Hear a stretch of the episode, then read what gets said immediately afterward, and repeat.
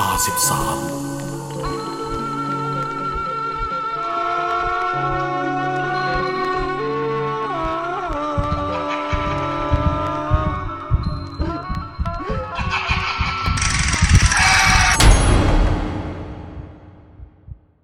ถนนนี้ มี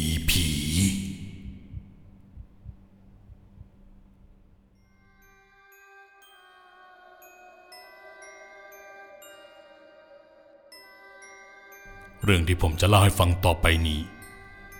เกิดขึ้นเมื่อสองสามปีที่แล้ว ตอนนั้นผมเพิ่งเรียนจบใหม่ๆด้วยความคิดถึงบ้าน ก็เลยกลับมาบ้านเกิดเพื่อเยี่ยมพ่อกับแม่ บ้านเกิดของผมอยู่ที่จังหวัดหนึ่ง ขอไม่ระบุนะครับ หลังจากที่นั่งรถทัวร์มาถึงหน้าหมู่บ้านผมก็เดินเข้ามาที่บ้านด้วยความระยะทางไม่ไกลมาก พอกลับมาถึงบ้าน ผมก็เห็นพ่อกับแม่ ยืนรอต้อนรับอยู่ที่หน้าบ้านแล้ว สีหน้าของพวกท่าน ดูดีใจที่ได้เจอผม จากนั้นพวกท่านก็ถามสารทุกข์สุขดิบ ตามภาษาของคนที่ห่วงลูกชาย พอพวกท่านคุยกับผมเสร็จ ก็พาผมไปกินข้าวปลาบนบ้านเพราะรู้ว่าผมนั่งรถทัวร์มาหลายชั่วโมง หลังจากที่กินอิ่ม ตาผมก็เริ่มหย่อน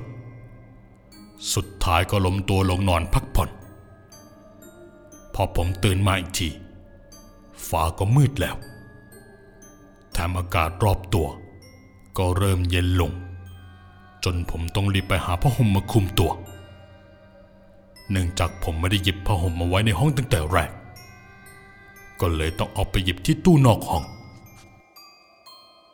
ระหว่างที่ผมเดินหาผ้าห่มอยู่นั้น ก็รู้สึกแปลกใจว่าทำไมพ่อแม่ถึงไม่เปิดไฟ ปล่อยให้บ้านมืด ดูวังเวงแปลกๆด้วยความที่ผมกลัวความมืดเป็นจุนเดิม ก็เลยรีบเปิดไฟ แต่ไม่ว่าจะพยายามเปิดยังไง มันก็เปิดไม่ติด พ่อ พ่อ มาดูไฟให้หน่อยครับ พอผมตะโกนเสร็จ แทนที่จะได้ยินเสียงพ่อผมกลับได้ยินแต่เสียงร้องของจิ้งหรีดแทน พ่อ แม่ครับ แม่ ผมร้องตะโกนอยู่อย่างนั้นหลายที แต่ก็ไม่มีเสียงพ่อกับแม่ตอบกลับมา หรือว่า ตอนนั้นผมจุกคิดขึ้นมาได้ว่า สงสัยพ่อกับแม่คงย้ายไปนอนที่เถียงนาเพราะไม่อยากรบกวนผม ที่กำลังนอนพักผ่อนอยู่ก็เป็นได้ แต่พวกท่านก็น่าจะบอกกันหน่อยสิ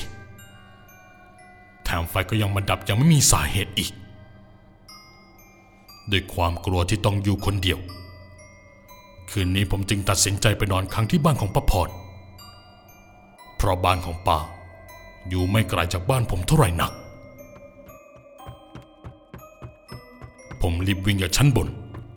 ลงมาที่ใต้ทุนของบ้าน จากนั้นก็ขี่มอเตอร์ไซค์ที่เคยซื้อทิ้งไว้ไปบ้านป้าพรแต่สิ่งที่ทำให้ผมตกใจยิ่งกว่าไฟดับก็คือ รถมอเตอร์ไซค์อีกคัน ที่ผมเคยซื้อทิ้งไว้ให้พ่อขี่ไปนายังคงจอดทิ้งไว้ที่ใต้ทุนของบ้าน สภาพดูเก่า มีฝุ่นเกาะเต็มไปหมด พอผมเห็นแบบนี้ ผมก็เลยร้องตะโกนมาว่าเฮ้ย ตอนนั้นผมคิดคำถามขึ้นมาในใจว่า ถ้าพ่อกับแม่ไปที่นาทำไมมอเตอร์ไซค์ถึงจอดอยู่ที่นี่ ผมพยายามคิดหาคำตอบ จนสุดท้ายก็คิดเข้าข้างตัวเองว่า สงสัยพ่อกับแม่คงซื้อมอเตอร์ไซค์คันใหม่เอาไว้ก็ได้ อไม่ได้คิดอะไรมาก ผมก็ได้เริ่มสตาร์ทรถมอเตอร์ไซค์ซึ่งกุญแจก็อยู่กับตัวผมตลอด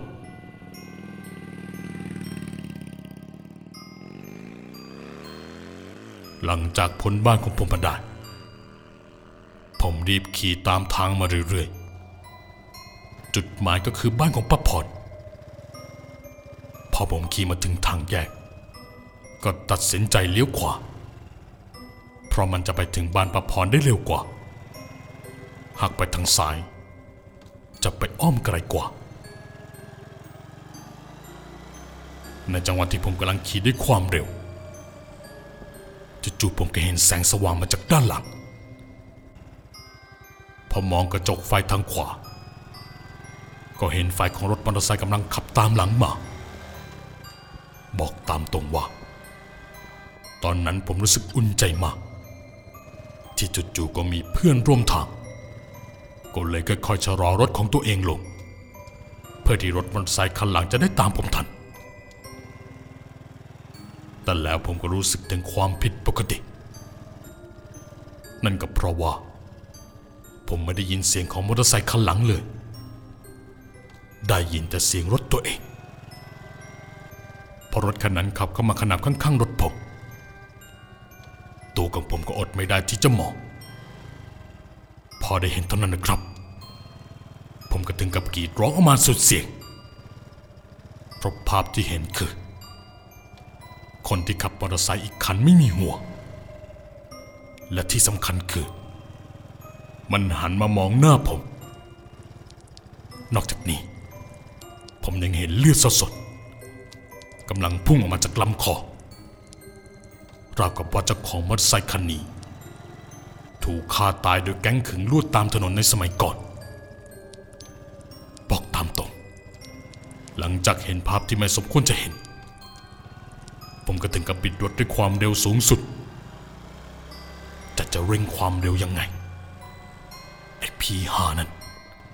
ก็ขี่ตามผมมาด้วยความเร็วเท่ากัน สิ่งที่มันทำนั้น ได้ทำให้หัวใจของผมเต้นแรงรัวมาก ตอนนั้นผมเริ่มคิดหาทางรอดว่าจะหนี้ยังไงดี สุดท้ายก็ปิ๊งไอเดียขึ้นมา แล้วผมก็ทำตามที่คิดทันที และนั่นก็คือ ผมเบรกรถมอเตอร์ไซค์อยังกระทันหัน อีกฝ่ายที่ไม่รู้ว่าผมจะทำแบบนี้ ก็ขี่รถเลยตัวผมไปเลย พอสบโอกาส ผมรีบหันหลังกลับ แล้วขี่รถออกจากตรงนั้นด้วยความเร็วเท่าเดิม แต่แล้วสิ่งที่ไม่คาดคิด ก็มาปรากฏตัวตรงหน้าของผม ผมเห็นร่างชายของคนเมื่อกี้ มายืนดักรออยู่ ตอนนี้มันไม่ได้ขี่มอเตอร์ไซค์อีกแล้ว มันชี้หน้าผม และก็พูดด้วยเสียงก้องกังวานว่า หัวกูอยู่ไหน มึงเอาหัวกูไปใช่ไหม พอได้ยินเท่านั้นแหละ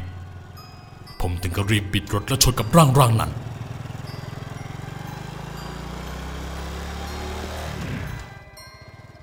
ความรู้สึกตอนชนนั่นละ่ะ มันเหมือนกับการชนโดนความว่างเปล่าซะมากกว่า พอกลับมาถึงตรงทางแยกจนจุดเดิม ผมหยุดรถและพักหายใจ พอพักจนหายกลัว ผมก็ยอมขี่รถอ้อมไปอีกทางหนึ่งแทน แต่สิ่งที่ผมเจอต่อไปนี้ ต้องเรียกว่าหนีเสือปะจระเข้โดยแท้พอหลังจากที่ผมขี่รถมาได้ครึ่งทางจู่ๆผมก็เห็นรถคันหนึ่ง ประสบอุบัติเหตุชนเข้ากับต้นไม้สภาพของหน้ารถนี่เละไปหมด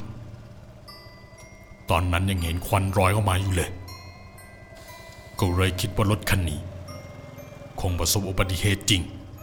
ไม่ได้คิดถึงเรื่องผีเลย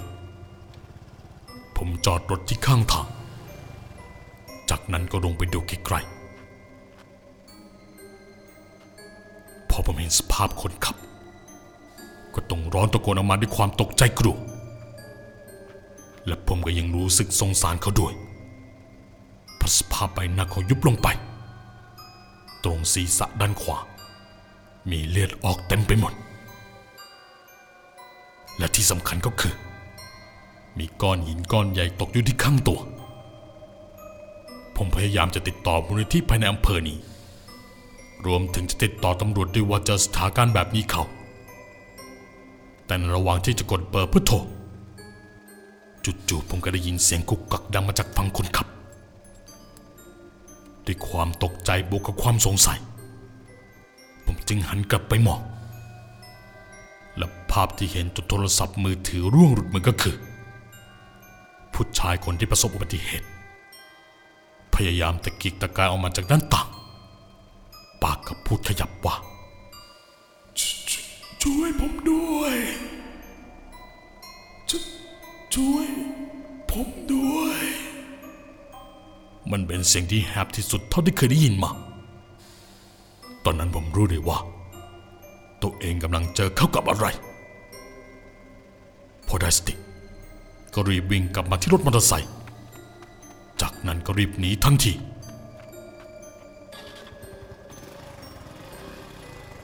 แต่ตอนที่กำลังจะหนีผมก็ได้ยินเสียงตามหลังมาว่าช่วยโทรเรียก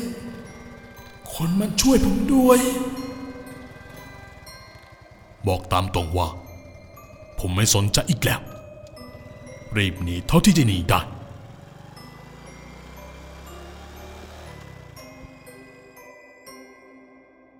ขับมาถึงบ้านประพรผมก็เห็นว่าที่นี่กำลังเปิดไฟสว่าง แถมชาวบ้านก็มารวมตัวเต็มกันไปหมด ผมเดินเข้ามาข้างในก็รู้ทันทีว่า ที่นี่กำลังจัดงานศพอยู่ ท่านใดนั้น ก็มีเสียงของคนที่ผมรู้สึกคุ้นเคยเป็นอย่างดี ทักขึ้นมาว่า อ้าว นั่นบอลไม่ใช่เหรอ พอหันไปดู ก็พบว่าแม่ของผมกำลังล้อมวงคิดเลขในใจกับชาวบ้านคนอื่นๆอยู่ จากนั้นก็รีบเล่าเรื่องทั้งหมดที่เจอให้แม่ฟัง ระหว่างที่เล่าอยู่นั้น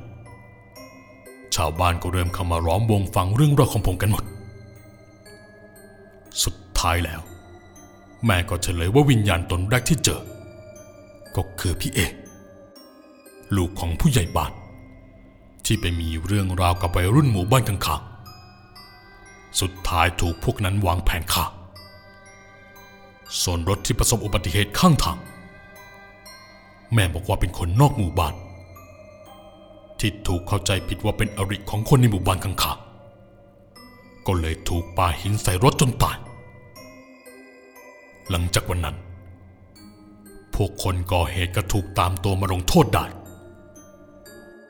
ละคนที่ถูกจับ มีสีหน้าที่ดูหวาดกลัว ปากก็บอกว่า กลัวแล้ว กลัวแล้ว จะรีบตามหัวมาให้นะ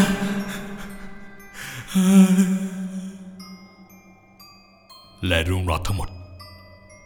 ก็จบลงเพียงเท่านี้